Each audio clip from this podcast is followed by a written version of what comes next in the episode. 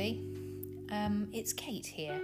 This is my occasional recorded reflections on what's been happening um, to me and in the world generally.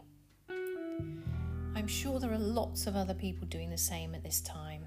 I'm recording this in October 2020, and this is, if you like, the beginning of the second wave of COVID in the UK. So there are lots of people who are at the moment in lockdown situations.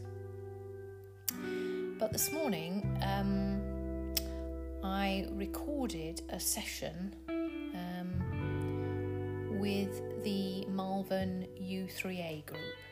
And for anybody not familiar with the U3A, this is the University of the Third Age. So it's primarily people who are over 60 years of age and who have retired.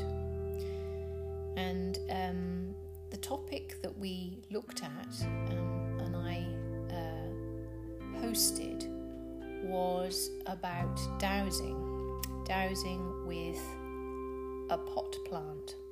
Now, for those of you who aren't familiar with that term or who happen to be in the US, it's not drugs I'm talking about, it is a plant that is in a ceramic or terracotta pot. And here in the UK, we often have these indoors and uh, they are ornamental. They also influence the environment in our rooms, taking away um, some negative pollutants that are perhaps harmful um, but they also look really lovely. So, this morning the session was about learning to dowse using a pendulum, and so we did a session which was very much for beginners, encouraging them to use their skills, and novices who perhaps haven't been using a dowsing tool for a while, um, and uh, a pot plant. So we started off with some of the basics, and then we moved on to asking some questions of our plant. And whilst we were doing that, the participants were asking some very interesting and pertinent questions, which um, I thought would be worth talking about now, so that anybody who participated in that event or anybody who was interested in that event uh, could also reflect on some of these things. The first question was from somebody who asked about how they were to tune into the plant. And when you've never done this before, um, it can be rather daunting and confusing. But um, my reply was really along the lines of that the plant has its own energy field. And that energy field is something that we can tap into very easily. Um, that we can actually uh, find out lots of information about the plant through dowsing. People who are already dowsers, you'll understand that this is a binary technique often in other words, there is a yes or a no response. And in this case, using our plant in a pot, we were asking 10 questions about the comfort and health of the plant. So, the sorts of things that we were asking, we were able to sense in the plant's aura, if you like this energetic field around the plant, which contains all the information about the plant's health and well being, very much in the same way as uh, some holistic healers sense what's happening in the human um, aura or sphere of energy around a person. And with the plant, what we were doing is asking certain questions about um, whether it required repotting, uh, whether it was in a comfortable situation in the house, whether it was warm enough, cool enough, um, whether it needed um, extra nutrients. So, questions which, in a way, do relate also to human health, if you think of it in that way. But as I was thinking about this, and one of the questions which I always ask uh, when I'm dowsing plants indoors is Would you like some plant company? And that in itself is rather an interesting question because when we take in plants to our houses, these plants often come from warmer climates than here in the UK. And we have they suit our environment because our houses are heated and therefore in most cases they're comfortable living around the same temperature as we like. So that's I don't know around about 20 centigrade.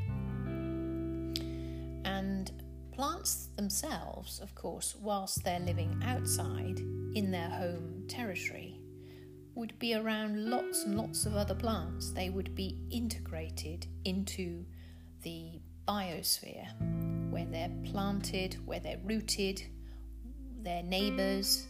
Um, they will be so well adapted to their environment, but they're also relating to their environment in many, many ways energetically, uh, through all kinds of communication, through their roots and the web system underneath the soil, and also what's happening above ground. So, when we take a pot plant from a place perhaps which is tropical, maybe, um, we bring it into our own home and we have detached it from its own environment. And in the house, effectively, it's in a room by itself with no companions no companion plants, and no wider ecosphere, whether that's energetic or physical. Plant is in a pot which is self contained. And so when we dowse to find out whether a plant would like company, it seems a little bit like asking someone that lives on their own, Would you like company? And usually, because we are all social beings, a person would say, Yes, I'd love some company. And interestingly enough, in most cases, when dowsing houseplants, the answer is also yes, I would indeed like some company. So, in my own house, I have a number of rooms where I have pot plants, and I have plants in groups, in clusters, in different places. And effectively, what I'm trying to do is to create a little community of plants that not only look really attractive together, but they actually get on very well and they support one another, even though their roots are not connected as they might be in the ground the plants energetically know that they are living side by side. It's another for another time to talk about the kind of plants you would put together because you might think to yourself, well, in the natural environment, if I'm putting perhaps a plant from, I don't know, from one continent in my room, I would need to find plants that were living together in the wild in my room together. And, it, and that does work. Again, dowsing helps you to define which plants would work well together. But I've also discovered, just as in our own lives, we have a huge capacity for embracing company of different types, different groups of people and it's the same in the plant world. So, some plants will be happily living alongside plants from different continents in my house. And I'm sure that you will find the same if you explore this. The other thing which I think is interesting is that these plants that effectively are in a desert in our houses um, are not necessarily always happy in the same spot. So it is worth asking every now and then through dowsing whether the plant is happy and contented where it's actually situated.